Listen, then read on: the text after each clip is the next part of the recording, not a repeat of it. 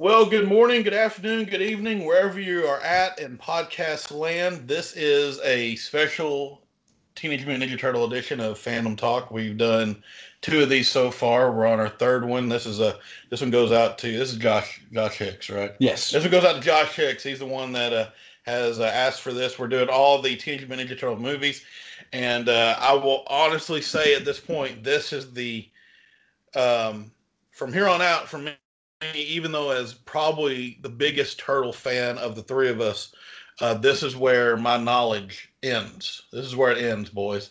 Uh, everything after this is new to me, and uh, although I'm actually looking forward to TMNT, the stuff after that's a little scary for me. You, you never saw TMNT? I did not. Really? I have not. For some reason, I thought you I had have seen not, that. but I'm very amped for Mako as Splinter. I'm very, very, Yeah. very, very much here for that. Uh, and uh, and I've actually seen on some of the like on the uh, Ninja Turtle message board stuff like that that TMNT's actually got a pretty good, you know, um, has a little bit of respect from the uh, from the TMNT uh, gatekeepers, so to speak. Um, the two after that, not so much, but we'll Mm. but we'll get to those. We'll get we're, We'll we're get gonna get, there. we're gonna get to old uh, old uh, TMNT as seen through the lens of Michael Bay. Anyway, though, I'm here with uh, you know some some really noted and uh, fantastic commentators here. I've got Mm. Al Mattingly, the Red Lanyard, uh, talking to me. How you doing, Al? I am I'm doing great. Word words cannot describe how hyped I am for this podcast. So I'm doing I'm doing fantastic. All right, good, good. Okay. Uh, also here with me is the vaunted EIC, Jacob Vance McCarty. How you doing? Doing very, very well. All right, good, good.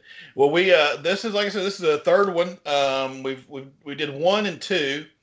Uh, one, of course, we talked about was a you know huge surprise hit, one of the biggest independent films of all time, still one of the biggest independent films of all time.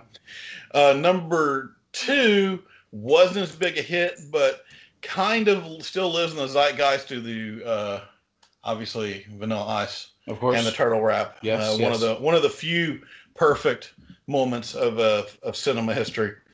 Uh, three is interesting because three is the kind of unwanted uh, redheaded stepchild of the of the movies here. Uh, this was a this was a movie that a lot of people didn't really want to get made. It was kind of uh, kind of done just almost as a you know we've still got the license and we're going to do something with it. Um, and so because of that, there's a lot of corners cut on this movie. Um, so for example, one of the biggest ones is you don't have Jim Henson doing the puppeteering anymore. You've got All Effects Company, which is interesting because All Effects Company did switch up the suits a bit. And that's one of the reasons. One of the things that we might want to talk about later is how many times do you see turtles doing high kicks in this movie? One of the reasons is because it was a whole lot easier to do high kicks in the suit Mm. uh, than it was Henson suit. So, and they're taking advantage of that. Uh, I mean, they're just high kicking all over the place. Um, so that's that's a big one. All Effects Company um, takes over.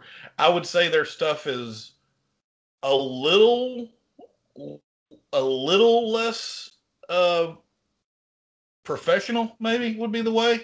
There's some stuff that happens with. Uh, uh, facial expressions that don't really make a whole lot of sense. Um, actually, Al, the meme you sent, the cowabunga it is, obviously is taken from this from movie that, yes. um, because there's some really weird facial expressions sometimes that happens, um, and there's a real need to show off the turtle's teeth in this movie. I don't know Mm. why Mhm. that is. Now we were all asking for it, man. Were we all asking for Yeah, it? We were just like, we need really. more. We need more teeth. So you've got a lot of a lot of teeth. I mean, this is a this is a you know Sonic the Hedgehog kind of controversy before before you had it. This, Uh, this- so this so is a got that. this is a toothy, toothy film, everybody. Yes, it's a very a very toothy film. Um, you've got uh, th- ironically though, this is a this movie though uh, actually is the only one of the three movies that actually stays close to one of the comic book stories, uh, one of the Mirage uh, comics, uh, which uh, you'll you know if you know your turtles, you know that's an early the earliest uh, comic run uh, by uh, Laird and Eastman.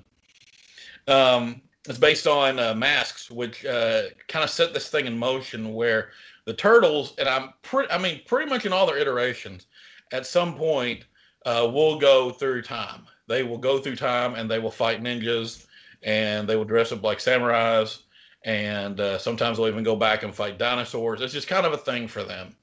Um, and of course, you know the what I would argue is the best of the Teenage Mutant Ninja Turtle games is Turtles Through Time, which of course is based off of that as well. The idea of just the turtles just going back through time and you know just wrecking stuff, and uh, that became a that became part of the hallmark of of Turtles moving forward. Um, this is weird too. This is the first of the movies that actually has a toy tie-in. And I know you're saying to yourself, Josh, that's crazy. Um, there were all types of turtle toys. Yes, there were. But if you remember in the first movie, uh, they wanted to keep the cartoon and the movie as separate as possible because they thought the movie was too dark and that it would scare kids and things like that. So they didn't want to do any type of toy tie-in at all for the first movie. Then when the second movie comes around, they realize they messed up, but they kind of put their feet in the water and they did a Super Shredder, they did Tokka and Rahzar, Mm-hmm. uh, you know, and some other stuff. But with this movie, they went all in, and I mean that's you know, and that led to some pretty iconic figures. Uh, if you were a turtle fan in 1993, you had at least one of the turtles in the samurai outfit. Mm-hmm. Um, that is the iconic. If there's anything iconic about this movie, it's the turtles in the samurai outfit. Um, but they did. They did all. Uh, uh, they had. I, I didn't even know this because I don't remember. Like they did figures for Mitsu. They did figures for Walker. Like I would. I would actually kill for a Walker. I would figure. too. I want a Walker figure so bad like but they did they did everybody um they did all the all the characters um and um that's kind of one of the last um kind of one of the last big things that the turtle uh turtle toy line will do until of course it relaunches in the late 90s and early 2000s um but for the original line this is probably the last big turtle push or tur toy push for the turtles is this toy line um and it was it, i mean like i said it, was, it I don't know how successful it was outside of Owen's world, but I don't know anybody that had didn't have some samurai turtles. Um, and then finally, I do want to point out this is directed by Stuart Gillard. This gives us three different directors every time. Jake is making a face like, "Who is Stuart Gillard?" I will tell you. Mm. He directed Avonlea, which is before your time, uh, but Avonlea was a Disney show based on Anne of Avonlea, based on Anne of Green Gables, and I was amazed to find that out because eight-year-old Josh watched a lot of Avonlea and was really, really worried when Anne's aunt had a uh, uh, had an, an appendectomy and almost died in the early uh, 1700s because they were pioneer ladies and they didn't know how to deal with that back then.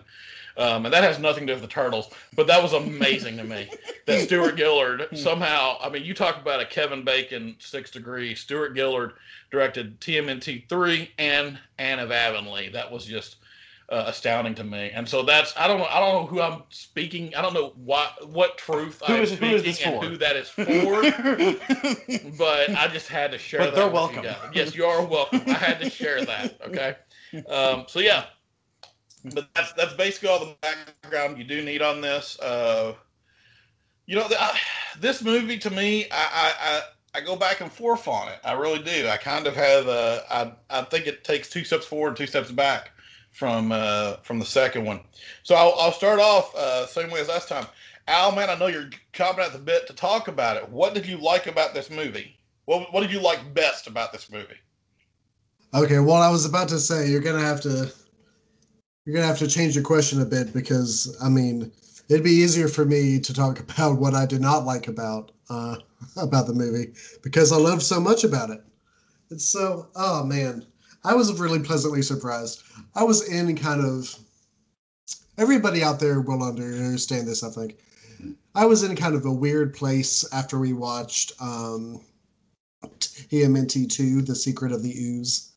Um, one because you know I was just a 27 year old man who had watched TMNT 2, The Secret of the Ooze, and allowed it to affect me so much that I was depressed after having seen it f- for the first time. Um, and so I was in a weird place after that. Damn. Um, it's just it's just rough, man. I watched it. And I was just like, oh, this isn't this isn't the thing I was hoping it is. I'm kind of sad. Um, and then I throw on um, Teenage Mutant Ninja Turtles 3, and I was so pleasantly surprised um, because I had a blast. I mean, um, going from Secret of the Ooze, where as I was watching it, I mean, so many of the jokes, so many of the scenes and stuff, um, you know, we're so over the top and so kind of juvenile that I just kind of rolled my eyes at and stuff, and really struggled to stay engaged uh, throughout um, throughout the entire film. Uh, with TMNT three, I mean, I was constantly like having audible laughs and chuckles as I watched it. Um, I think um, it it allowed itself to have fun, and one of the main things I really enjoyed about it was that it had a tone to it where you can obviously tell like this is still you know this is still aimed and directed at kids. You know that's its primary t- t- demographic. Um, that's very obvious um, throughout it. But i don't know it felt like it felt kind of like um, the original in that yeah you could tell it was targeted at kids but you could tell that they were also still allowing themselves to have genuine fun with a lot of the jokes and a lot of the scenes. Whereas with Secret of the Ooze, it felt very overdone as far as trying to direct it and target it towards kids as a main audience. Um, this one, it felt like they were just trying to think of things that will be humorous and things that will be entertaining without um, constantly having, you know, somebody over their shoulder saying, well, you know, is is the age range of like five to eight, are they going to enjoy that specifically? You know, there are times where it felt like there'd be a joke, and I would just be like, oh, okay, I feel like that joke is kind of, or like, you know, the older sibling or the parents uh, that you can enjoy. Um, and so definitely had that feel to it for me. Um, and yeah, I just really enjoyed it. I thought it was a blast. Um, I would watch this one again for sure. Yeah, yeah, uh, yeah. Jake, uh, what do you think of it? Um, I really enjoyed the movie. I, I really did. Um, What do you like best? That's the I okay. I will admit that, and, and of course, you're. I, tried not to hold to the standard of the first one Mhm. because, of course, the, the first one is the first one should not work as well as it does, but it does.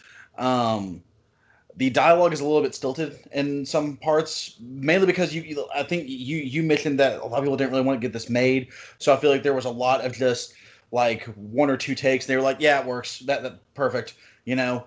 Um, there is a scene where they are trying to learn how to ride horses in this movie where Donatello falls off and I'm pretty sure like the way it was originally supposed to go in the script was there was supposed to be a little bit of time but instead what happens is April runs up with water and says here drink this and he goes no and then just immediately says my butt. I think he's supposed to like be like, "Oh, my butt," you know, or like, "Oh, because he fell," you know, and then April's supposed to offer him the water, and then he goes, "No, thank you," or something like that. But instead, it just came out, "Here, drink this." No, my butt, and I don't know why that might have been the most realistic part of this entire movie. that that made me laugh just so much, though.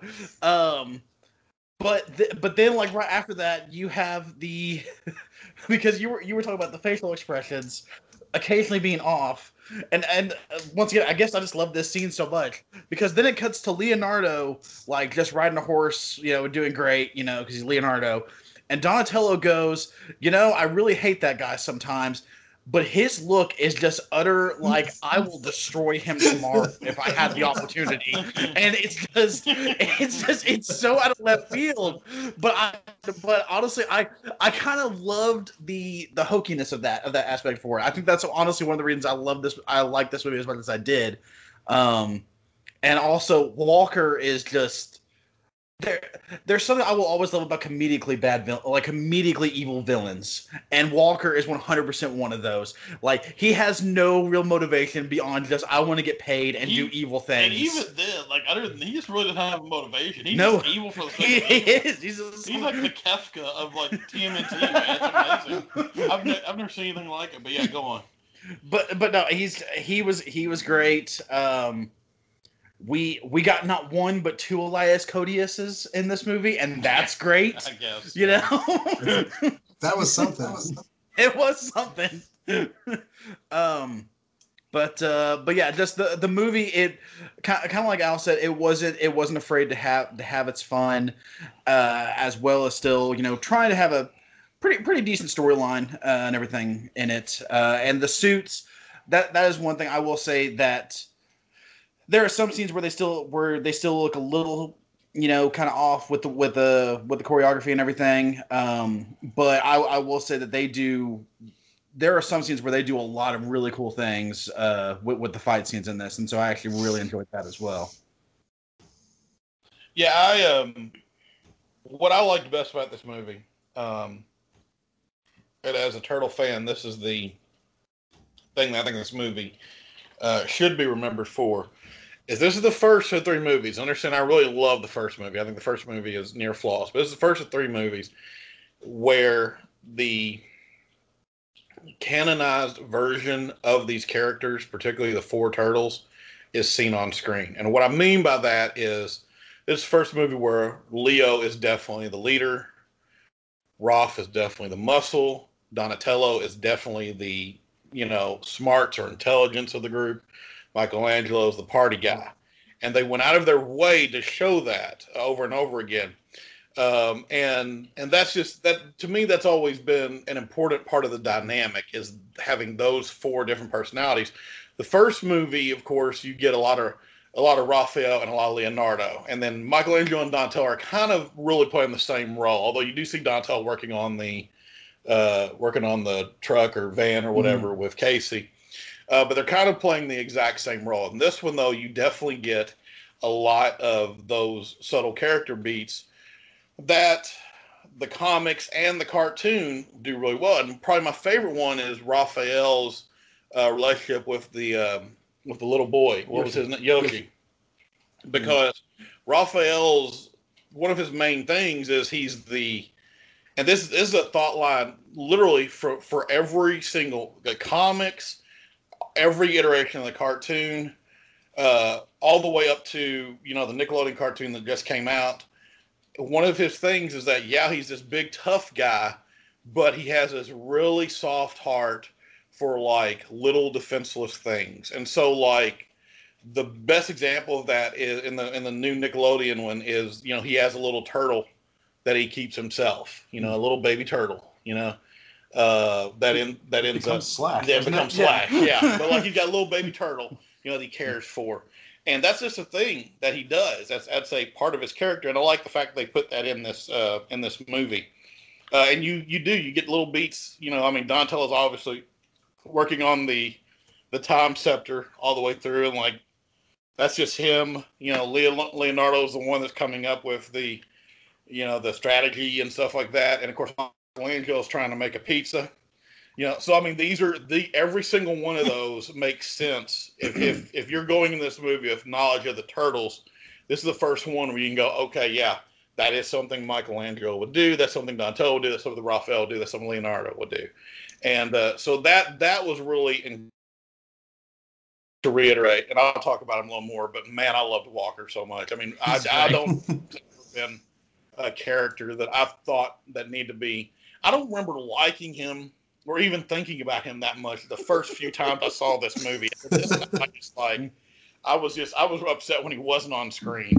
so like uh, so yeah, we'll talk about him a little bit more. But okay, yeah, that's uh, yeah, uh, those were the things we liked. Uh, what did we what did we Oh. not like? Al- Also, real quick, I love that apparently in 1400, 1500 Japan. Is that where? Is does it this? I thought it was. or is it later? Is I it thought it was later. Yeah. Okay. Yeah. Anyways, I love that in this time frame in, in Japan, the worst thing that can happen to a British man apparently is a wet willy. For Yeah. some reason, that will never not be funny That's to me fair. as well. So That's, yeah. that's, that's pretty horrific. but I just wanted to make sure that was that was brought up. yeah, that's you know. fair. That is fair. Yeah. Okay. Um, um, Yeah. Josh, um, Yeah. if I could jump in, um, to piggyback off what you were saying about um, the relationship between uh, Raph and Yoshi, I think that was really, really um, an underrated part of the movie as well. And it made me think about that and kind of uh, transferring it to superhero films now. Um, and like obviously, you know, we live in in the apex time for superhero films. We're getting all kinds of stuff all the time. A majority of it is really, really good. Um, but I feel like that kind of thing is something that does not um, that's not there in a lot of those movies nowadays. Um, because, like, you know, th- the stakes in the majority of of superhero films nowadays are so high. You know, it's always, you know, the world's about to end, some person is about to take over the earth, you know, some intergalactic threat is coming about to kill half of the world's population, you know. The stakes are always so high that you um you don't get those small hero um things that happen. Um, and it, it kind of reminded me of, um, you know, there are a lot of people out there who hate the um, Amazing Spider-Man films, um, and they, they definitely have their flaws. But there's a scene in um, in the Amazing Spider-Man where this little kid is being bullied and picked on by um, a couple of, of other kids and like he's got like a science project they break and all that. And spider-man shows up he scares away the other kids and then like he uses his web to like f- fix up the science project they broke. Um, you know he t- takes the time to hang out with the kid and walk him home and stuff like that. And i just thought about that scene whenever i saw you know the scenes with Raph where he goes up and like he flies the kites with the kids. And um like you know they do um CPR to save him after he almost drowned and things like that. Um and just those small parts just felt so good to see because again i feel like that's a part of superhero films and genre films in general that do so much to build up the characters that we just don't get very often anymore because the stakes are always so high. And that was a really uh, cool thing to see uh, that they were able to do because, again, um, as you said, this was a movie that um, a lot of people were against. Um, and, and so they kind of had the leeway to do whatever they wanted in a way. And so I was I was very glad to see that kind of thing. I wish we had a lot more stuff nowadays that had those small kind of scenes like that. Yeah, I, I actually, I, I totally agree with that. In fact, uh, I'm on a, uh, I'm on a plug right now. Uh, if you would like to hear me gripe more about the fact that uh, Marc Webb uh, did not get a chance to finish his trilogy, but somehow Zack Snyder has gotten 14 hours of DC films around him. uh, tune in for the uh, Phantom Correspondence. Watch the Snyder Cut, uh, which should be coming to your podcast pretty soon, and I guarantee you'll hear me gripe about that at some point. 100%. Uh, but yeah, I think you're absolutely correct, Al. I mean, that's and that's one of the things that I've always liked about the Turtles is that they are very, you know, street level heroes. They always have been. Even even when they're fighting the Krang, uh, it's always very weird when they fight the Krang. But it's weird because they're so used to coming out of the sewers, beating up a few ninjas, and going back into the sewers. Uh, so that I agree with you. No, I think I think that and that that is stuff that is missing, and I was glad it was in this movie because this movie really could have been. That is one thing I'll say about this movie because I do think it was rushed. I do think there was a lot of pressure to do things under budget, and I do think there was probably you know writers brought in and fired and things like. I mean, it just seems like kind of a a rushed uh, product. But this movie really could have just been the I don't know, guys, put the turtles in some samurai suits and see what happens. And that, that's really not what the movie is. Uh, so I do think they're successful in that in that way. Um, so yeah, no, I, I, think you're correct on that, Al. Um, what what did we dislike? What did you dislike, Jake? Hmm. Uh, new new Splinter for one. Um, new Splinter. New new Splinter. Not as good. Um, no, yeah, new. No, I don't like new Coke. I like old Coke. Yeah, ex- I, will, I will. Yes, I'm. Yeah. I'm. And I'll and I'll die on that hill. Mm-hmm. Um, he's he's not bad, but it's just you know when when you have such a good one, you know, um, it's uh, you know, yeah, it's hard to it's, it's hard to hard, hard to switch. In fairness, um, didn't have that much to do in this movie. Yeah, that, that that is true. That is true. Um, which which honestly might also be a, a the reason the reason I was upset because um, I love Splinter. Splinter's such a great character, um, and and honestly, I kind of I feel like the entire Kenshin storyline is very very rushed and really looked over. Um, I, I know it's only like an hour and forty five minute movie, but at the same time, there was, or even less than that, I think, uh, there was never a point where I really understood the the conflict uh, between. I, I think I think their families are like at war with each other, and Mitsu and Kenshin are going to like bring them together or something like that. I think it's like a Romeo and Juliet kind of thing, if I remember correctly. If you guys know more than that uh, or caught more than that, no, I think I think you pretty much. That's about it. it. Okay, um, I feel like they could have gone more with that, especially since you since like you said, you have Splinter and he's not really doing a whole lot. Um, and we could and if we're going to go back in current time maybe do a little bit less with casey jones tre- teaching the four samurais how to love hockey although that is fun don't get me wrong. Um, but i feel like we could also put a little bit of time on like splinter trying to help kenshin you know like like mentally. Um, kind of kind of doing doing similar stuff to what he did for um, raphael in the, in the first movie you know. Um, so that's so Splinter Splinter kind of gets kind of gets the hit in this one, uh, and I kind I hate that because I love Splinter, but you know it happens. Um, honestly, besides that, I really kind of loved everything else. Like as weird as that might seem, like it's it's one of those things where it's like.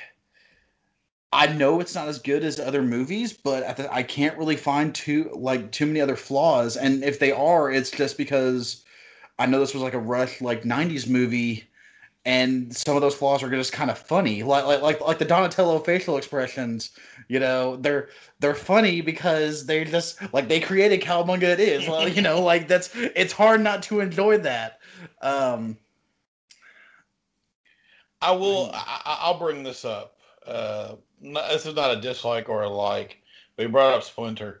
Why do you think elias koteas came back for this movie I have no idea. I, I really don't know. Um, I will readily admit I don't know a whole lot about that man's acting career, so I, don't know if he needed some cash. Well, I um, just, it's just it's a weird. But it's also why did they bring him back? Because well, they said they didn't want to bring him back for the second one. So they bring him back, and he's instead of just all they had to do to make that character a decent character was to remove the womanizing uh, ways of the character. Okay.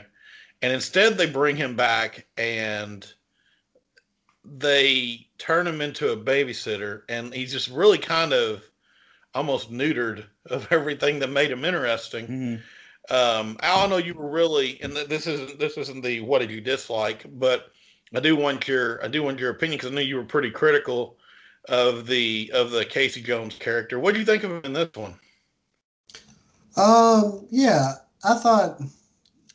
I mean, I'll be honest. I did enjoy him a bit more in this one than I did in the first one, uh, just because of you know you don't see him, you know, actually harass anybody um, in this one. So I liked that.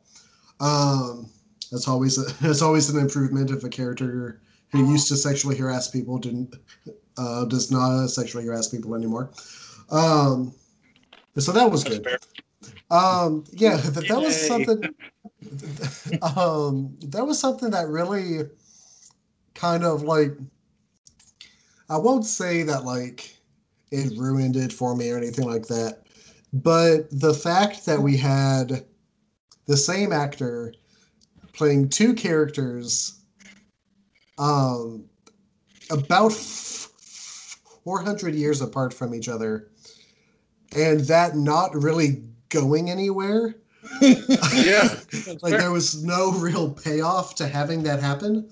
Um it was it was a little bit distracting. It was kind of always in the back of my mind of just like okay how are how are they going to bring this home? Like what's gonna what's like the point of having him they like you know? I hope they paid him like at least twice the amount they paid him in the first one because he played twice the twice the number of characters. And my the entire time i was watching it i was just kind of like i wonder if like while he was shooting these scenes if if like he had the same thought as i was having of just like i wonder how this is all going to connect with these two characters i'm playing. Like i wonder what they're going to do. And then and then one day they're just like okay elias you're done. That's all that's all we need from you for the scenes. And he's just like oh oh oh well that's really unsatisfying. Like i don't know it was weird. But i will say i enjoyed casey jones more in this one than in the first one that's because you know he didn't do a whole lot but in the first one he did a lot and a lot of it was awful. So i was kind of i was kind of relieved to have him not do as much this time around. And just to be clear I don't have a thing where like I always hate like all the iterations of Casey Jones. Um, I've seen the Nickelodeon series that came out like 2012 or so around that time.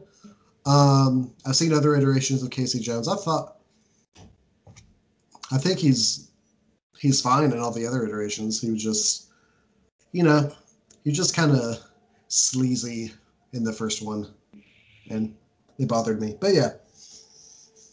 Well, he really he's a he's it, it's in so the reason I bring him up, you know, like I said, I do want to get to the question of what you did dislike Al, but like the reason I bring him up is this is that he's a really a beloved character in in the turtle mythos. He really is. Um, and so you know, in the first movie, you know, he does have issues, obviously, but he also has the very famous fight with Raphael Mm-hmm. Um, that is, you know, a part of the. I mean, just just a huge, just huge part of, of that movie is, it's amazing. Is that, fight scene, and uh, like I said, he's he's a really beloved character, and so yeah, it, it's almost the exact inverse of what I would say about the turtles in this movie, where like I was like, oh, this is exactly you know what I expect the turtles. They're acting like themselves, and then it's like they they literally stick Casey with a bunch of samurais, and you know, and instead of like going off and fighting bad guys with the samurais, they like go to an arcade and watch hockey mm-hmm. and mm-hmm. and it's, it's it's just really weird. It's it's just really weird to see that character in a babysitting role, um, and actually be and, and actually attempting to be a babysitter in that role. That that that's what was weird to me because it's not it's not the character at all, and it's definitely not the character from the first movie and we have no we have nothing connecting to the first movie where you know he comes out and says something to the effect of like why he slowed down or whatever anything like that. No it's just it's just i don't know. We've got elias Koteas here. We've got the splinter puppet for a couple more days. Let's see what we got let's see what we can do with it. And that's really how all those scenes feel to me. Um so i it, and and and Whit is just a weird character. Like i don't even know what to do with that character yeah, uh, uh I, I, will talk a little bit more about that in a little bit. But like, he's just a strange character. But anyway, I don't want I don't want to step on your toes too much. What did you? Was there anything you disliked about the film? Um, I mean, yeah, sure. Um, the main thing that kind of stuck out to me as something I didn't like, and Jacob has talked about this a little bit, but I'm going to expand it a bit more. Is um, Jacob? You talked about how the um, storyline for Kenshin, um, and really his whole family and that whole historical time period um, in general. Um, it felt kind of rushed. It felt kind of um, kind of undeveloped, and like I would really um extend that to a majority of of uh, the side characters in this. You know, um, I really enjoyed everything that the turtles did. Um, I was happy to see that April actually had a role in this film, and she actually had things to do, um, as opposed to um, Secret of the Ooze, where you could have removed her entirely and not changed on the movie.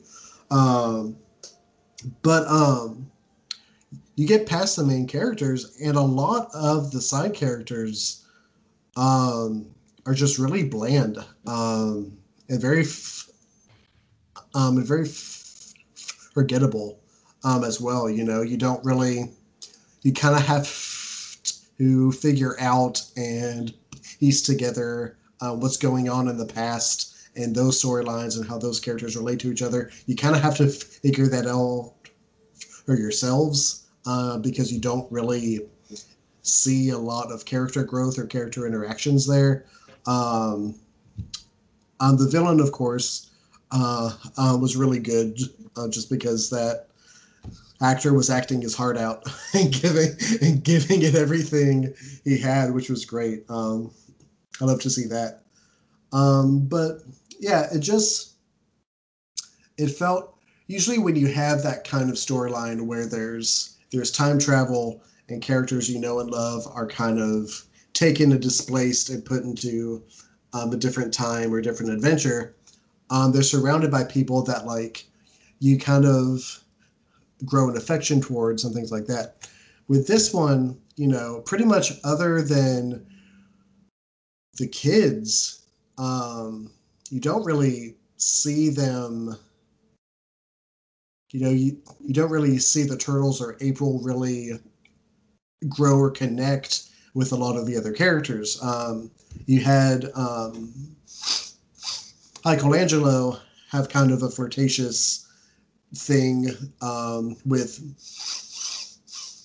Mitsu, but even that, though, it didn't feel very fleshed out. It just kind of seemed like a thing to kind of have happen, and then towards the end, kind of um, increase on the tension there on if he was going to go back with the turtles or not. Um, yeah, just the other the other cast of characters. We've already talked about how Casey Jones he didn't really do a whole lot. Splinter uh, didn't really do a whole lot in this. Um, yeah, just kind of uh, the complementary characters. I felt like were not very complementary at all because um, they just didn't have a have a lot going on with them. Yeah, I think I think that's probably fair. Um, there there's a one of the things I did read was there's a bigger there's a uh, script that had a bigger role for Mitsu. In fact, they expected Mitsu to be a lot bigger.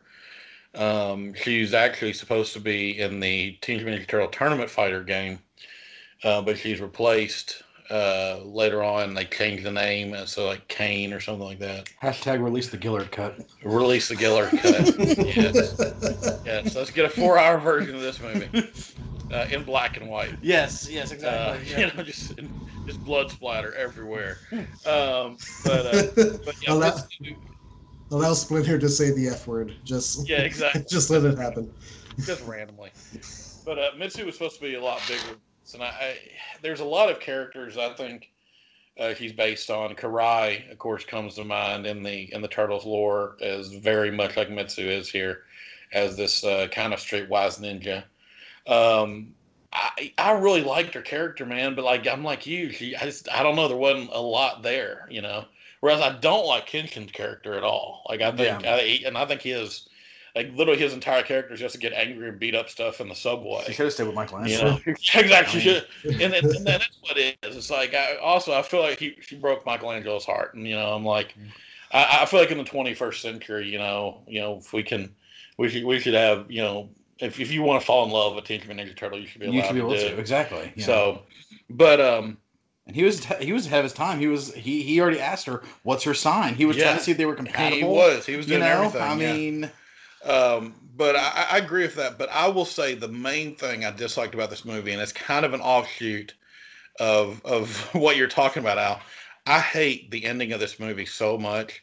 Like and I remember not liking it when I was when I first watched it, and not knowing why I didn't like it, and now watching it because it's been years since I've seen this movie. Uh, that that the ending of this movie is so bad and so rushed, and so many things happen that don't make any sense. The very first thing happens doesn't make any sense is like you know Whit, uh, spoiler alert, has been working both sides. Uh, Whit has been working both sides uh, uh, the entire time. Hold on one sec, Al. Excuse us, guys. Sorry. Excuse We us got real a quick. We got a little sound thing going on in the back. We were waiting. I don't know why that was necessary, but you know, both of them are doing. Uh, okay, we, we just had a little uh, little controversy here. That's okay. Um, but Whit has been working both sides, and he decides that he's going to turn on the turtles and turn on the village. And then, like, there's this part where, you know, they've got the turtles back into a corner. They've got the guns on them, and they're like fire. And Whit turns to Walker and is like, "That's not what I signed up for." And I'm like, "Well, what did you sign up for, Whit? like you know the with what what did you expect the evil mercenary character to do and from that moment on nothing in the movie makes any sense because you have walker who instead of just straight up shooting a guy it's like i'm just going to use this cannon and then he uses the cannon which leonardo ducks And says, "I love being a turtle." and says, I love being a turtle. Mhm. It blows up the bell. For whatever reason, that scares everyone to death. Now, one of the reasons, now, I think the subtext there is we're supposed to think that he's regrown a new head, or at least that's what they think. But Mhm. they don't tell us that. So, literally, you have a scene where a cannon goes off, a turtle goes, I love being a turtle, and everybody runs for cover. like that's a that is that is a that is a that's a line for line basis of what happened This Walker, who, then Walker, who mind you, still has a rifle, his pistol, and his sword, climbs up to the top of this roof, where Whit fires a catapult that I had not seen in the entire movie at him. Okay, and it hits him, and he falls, and his little bird is left yes. you know and like and it's just like I, I was like that is just the weirdest way to end this movie. Like you have the you have the boss the boss character getting beat by the not really by the turtles but by Whit you know and basically he gets beat because he doesn't do a final fight with the turtles it was just all weird. Everything about that was just strange to me. Um, just a horrible way for that fantastic character to uh, to go out. Um, so so yeah that, that's what I. That's the main thing I disliked about the movie, uh, is that ending. And then you get back, you have all the time travel stuff, and like, you know, I really feel like we're supposed to have a little bit more time to deal with Michelangelo as a, you know, as as he's dealing with this kind of existential crisis he's having, and they just kind of dance at the end, and it's it's over, you know. And like, I don't know. I mean, like, it, all that just seemed very rushed to me.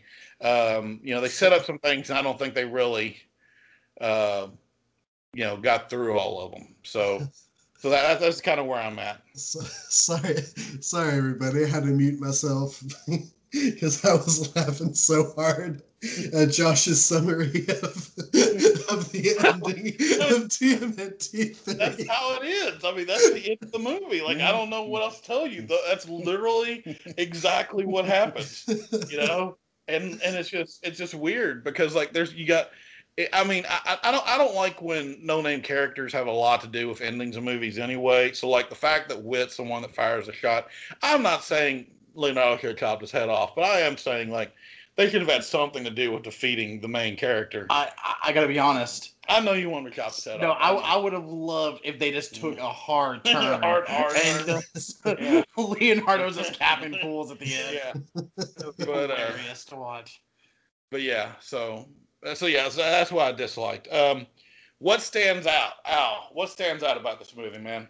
Uh, well, now the ending does. After I heard you, after I heard you lambast it for the last ten minutes. Um, oh no. Um, yeah, man. I mean, if I had to choose one thing that really stood out, is that, I mean, honestly, to hear you talk about it and to learn that this was such a rushed unwanted project um, is really surprising to me because it feels like it does so many things so well. Um, Um, I thought the humor was uh, uh, was great. Uh, the tone of the movie was way better than uh, the second one. I thought uh, you guys have talked about the suits a little bit already, but um, I thought the added um, maneuverability that the actors had in the suits was great. I think it, it lended a lot to the fight scenes. Um, it felt really good to see the turtles actually use, you know, their katanas and their sais and their um, staff and nunchucks. You know, um, I thought that was great. Um, yeah, it just I don't know if I had to ch- choose one thing that really stood out is that just how easy it is to watch. Honestly, you know, um, I told you earlier when we were texting about um, this podcast. Um, you know, I said that um, I think it's pretty inarguable. Um, it's a pretty inarguable point that the first of these films is um, the best one. It has the strongest um, story. It has, you know, um, it has a lesson it teaches and imparts on its audiences. Um, has really strong action, has strong jokes, all of that good stuff. Um, but I I enjoyed this one the most.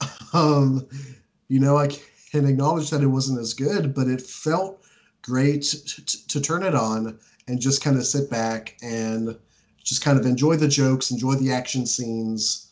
Um, you know, you didn't have to think about um, anything in it um, extremely hard, um, uh, but it was still enjoyable to catch all the jokes. Um, yeah, it was just a really easy one to watch. Um, this is one I could see myself uh, uh, watching again. You know, at like at like the end of a long um, day or something. If I just want to throw something on TV and just kind of hang out and enjoy it uh, without thinking about it too much. Um, yeah, just a really, really easy, enjoyable watch for sure. Okay. Uh, Jake, what stands out to you, man? Uh, Walker. Walker. And just the fact that he is just amazing. The I like like we had said earlier, like he has no real motivation beyond money, and there there's something just I, I don't know. There's some there's something about like 80s and 90s films where you didn't have to you didn't really have to like explain every single aspect of what's happening on the screen. Um, because because of course in, in the modern day i mean especially especially with you know fandom and genre films being what they are you know a character looks at another character the wrong way and all of a sudden you're like are they getting a spin-off together? And you know that that that fills message boards you know? And so the fact that in this one you just have a random spaniard uh, being hired by this by this uh, japanese lord to quell this rebellion and he's like all right give me money and we're going and we're going to do it you know and then he's and then when the same Spaniard is presented with the fact that literal demons may be roaming the woods, he's like, I just need more money than I can bring out my cannons. Which I guess he wasn't using the cannons until then, which was kind of weird. But you know, okay, not that weird. I mean, whatever. don't bring out the cannons if someone pays for them, man. I, you know, you know, that's a good point. Or, or until you're confronted yeah. with demons. Yeah. You know, you you have two options there. Um, but uh, but no, I just I I thought Walker was just a lot of fun, just as as as like I said, just an ultimately comedic, comedically evil villain. Um, and like I said, like you not having to not having to go into like straight five minutes of exposition to really get the main crux of the story. Like I remember watching this, and my first thought when when uh when they were like, "Yeah, we're just gonna make a new scepter," I was like, "Oh, okay. So how are they gonna do that?" And then April April is just like, "You're gonna make a new scepter," and Donatello goes, "No, that'd be silly." And then you're like, "Oh, okay. So what are they gonna do instead?" And then he points to this random blacksmith and says that guy's going to do it. And then this leads to a whole like in my head because of modern films being what they are.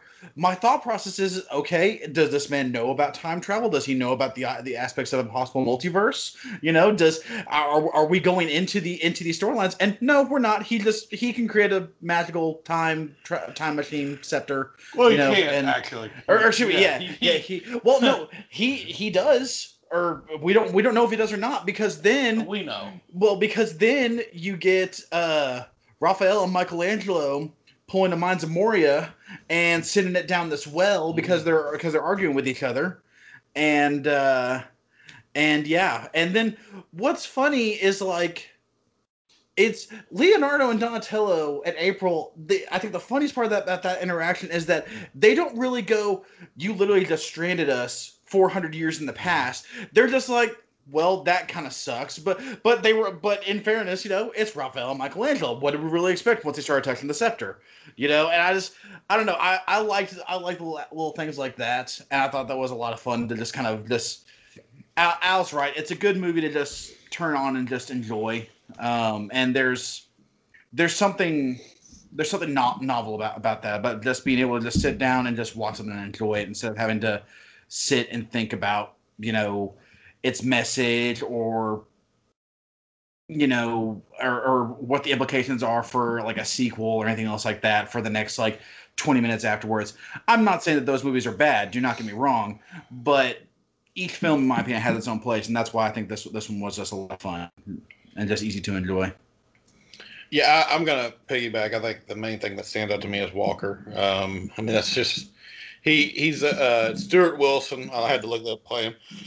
Who played him? Uh, simply because the only other thing I know him from is he's on Alejandro in uh, Mask Zorro, which is another fantastic portrayal of a villain. That's who's, who's just like the most evil. Like just I mean for no reason. Just he's just horrible. He just you know, stealing babies and Mhm. using child labor, and then he's gonna kill them all. And it's like he just he's just so great in that movie too. And in this one, I just all the little things about him, just you know, they just ride up and they're like, you know, uh, we've agreed to pay your price, and he's like doing this little painting, you know, of his little birds. You know, it's just like I don't know, everything about him is just so great and so wonderful. And he, I think he really stands out because I was really and always have been really disappointed with the villains of two, even though it's still Shredder. Uh, you know, just I just Tokka and Rahzar just bug the heck out of me, and uh, this one just Walker's just such a he's just such a great villain. He's having so much fun with it. You can tell.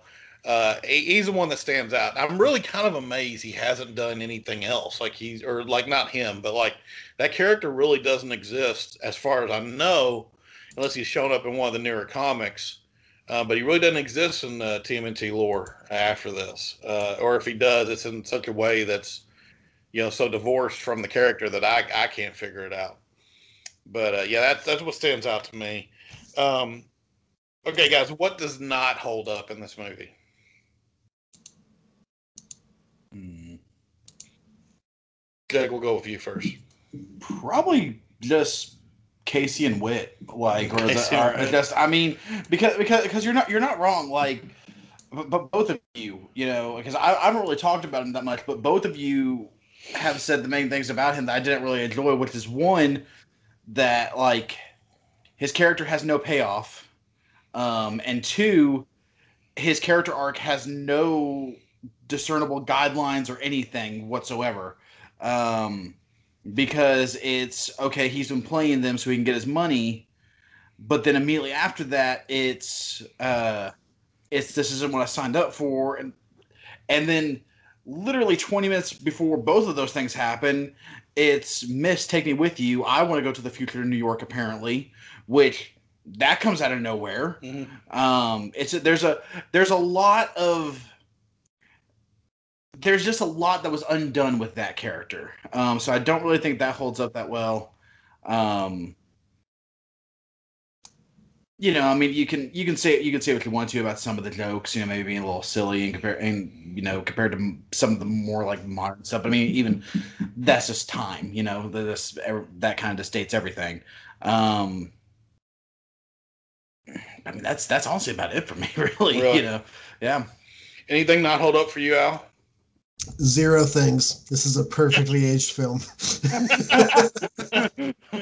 um, um, oh no, I don't know, man. I mean, I mean, obviously, um, the Whit and Casey stuff is weird, but I mean, it's whatever. Um, I think that you know what? I'll hop on the bandwagon. Um, hashtag release the um, release the killer cut because I want to see that full. We got two. We're driving that We got bandwagon. two. I want to see that full story really reaches fruition. But um, no, I think honestly, I think if there's a character who doesn't age as well, I think honestly it's probably Kenshin because um, I know when I was watching it, I was expecting a bit mm, more of a I don't know of really anything out of him. Um, because first off, he has a strong introduction because their introduction to him is he gets brought back to the castle by his father's honor guard and he gets scolded by his father and he leaves but before he leaves he makes sure to cut the tops off of four torches to just really show his displeasure and show how mad he is. And then he walks off. And i laughed at that. I was just like well that was completely ridiculous. What's going on with that? And then and then i watched the rest of the movie and i find out oh, oh okay that's actually his whole that's actually his whole character. His whole character is just having a bad temper um, and throwing tantrums until the end of the film where apparently he's fine because he's back home and he has his he has his boo.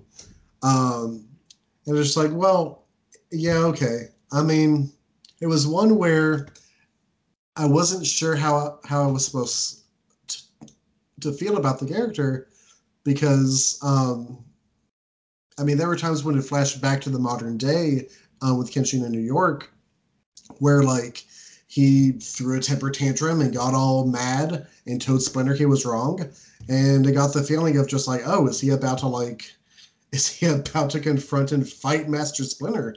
Because that wouldn't be cool. That would be a cool thing to. I mean, it'd be kind of cool to see him fight Splinter and Splinter kick his ass. That'd be pretty cool. But like, I don't know. It he kind of had TMNT one Casey Jones kind of vibes to him almost, where he was introduced. He had kind of an over the top scene that was really enjoyable, um, in a lot of ways. And then the more you saw him interact with other characters, he kind of got worse and worse. It really kind of grated on my nerves to where I was just like, I don't, I don't enjoy this character at all. Um, so he was a character who I don't know if um, at the time when um, the movie came out, um, I don't know if things were different and that was a bit more tolerable out of a character. But to expect a character to be a lot more important than he was and to have him go on to be a really irritating and unremarkable character, I think that uh, just didn't age very well. I think that's fair. Um, you know, like I said, I, I kept I kept expecting, you know, and I still wonder. Like, you've got these samurais with Casey. They've taken the place of the turtles, essentially. I don't understand why we didn't get any type of scene of them, you know, stopping muggers or something. You know what I mean? Like that just seems like that would have been the easy way to go. Um, but I, I don't know. That, that's it's a weird one. Uh, I'd actually kind of agree almost totally though. I think he's that aspect of the film. I think is what really drags it down because every single time you go back to that part of the film, you know, where he's just there griping and you know Splinter saying wise things, which I can listen to Splinter say wise things all day long, but it's just it just seems like it's really you know drags the film to a halt every time that happens um, because all of the parts of the movie that matter are happening in one scene, and nothing of that really matters all that much. Uh, no one really grows or anything like that, except I guess you know they learn a little more about hockey. Uh, but other than that, no which, one really. which is important. That is important. That's true. But no one really grows or anything uh, from any of those interactions. So I, it's just weird to me. And yeah, uh, Whit Whit doesn't hold up at all. Uh, in fact, uh, one more one more slight gripe about the ending. So when they leave, is he like the head of that mercenary army? Then is that what what we're supposed to take from that? Hmm. And if so, is that a is that a problem that's been solved? Because literally, the last thing he does is kill Walker, and then we never see or hear from him again. So, like, what is the? Okay, I've got I've got nothing for well, you. I mean, I you know, hashtag release the Gillard cut. Okay, I mean, right. like I don't know. I just the, the uh, next hour, you don't even see the turtles. It's just Whit It's and, just and the Whit. mercenaries. You know, just, just- Whit just off of the, you know, that's a tag on at the end. yeah, you know? exactly. Like Whit, just he climbs the top of a roof, and like Walker's sitting there, and Mhm. Walker turns him and goes, "We live in a society." Mm, And then like mm. you know, Whit has to, you know, says the f word or something. I don't know, but yeah, um, I don't know. But yeah, to me, that's that's it. Just all that stuff's just kind of weird. I don't know. Okay, that's like a thought. No, I would pay all the money in the world to watch that. Would you? Actually, Would you? yes, I would. Yeah, that's fair. That's fair. All right, overall grade of this movie, Jake. I'll let you go first. Mm, B plus. Sol- B plus. sol- solid B plus. C plus. Um, you know the the the, the tone pretty much stay, stays the same pretty much the entire the entire film. The pacing's even though you can tell it is a rushed production, the pacing of the film was actually pretty good of just hitting your beats until literally like you said the last like 15 minutes of the movie. Um, but I mean the pacing of just, you know, there's a conflict. The turtles go back in time. The turtles get to the village. The turtles have to go fight fight the bad guys. You know, just everything works out really well.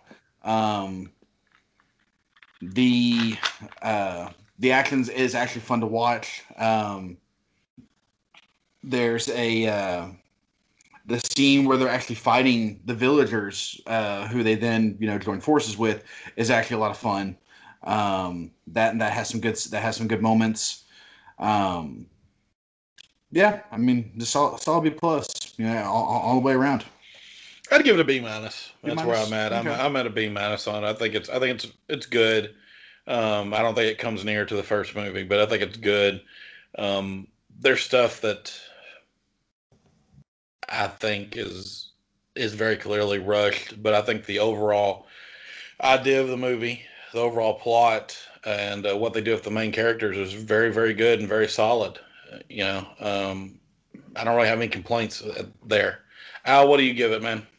Um, I think I'll give it um, a B plus um, as well. As I said, I just I just really enjoyed it. Um, you know, it had me had me smiling, had, had me you know having some laughs throughout it.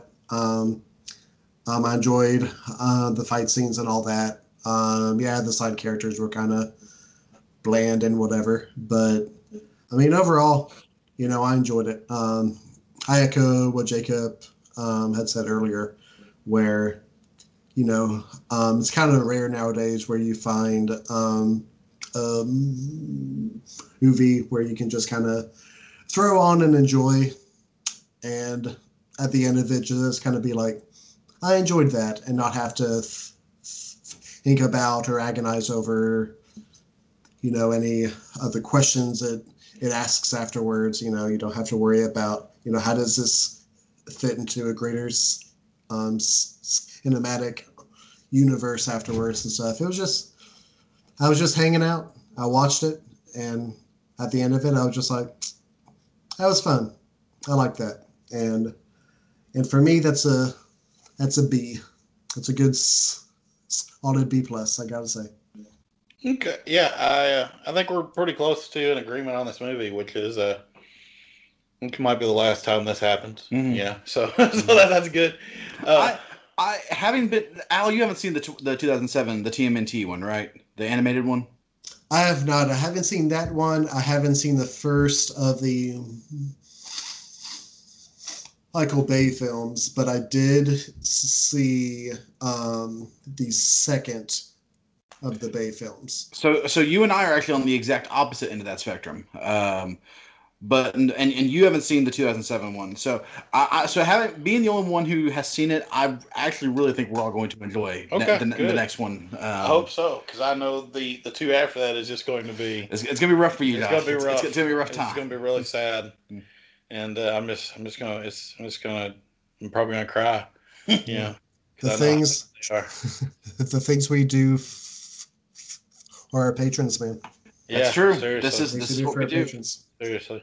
So uh, so yeah, so uh, that concludes uh, the TMNT three um, podcast here. I do want to uh, discuss the fact that yeah.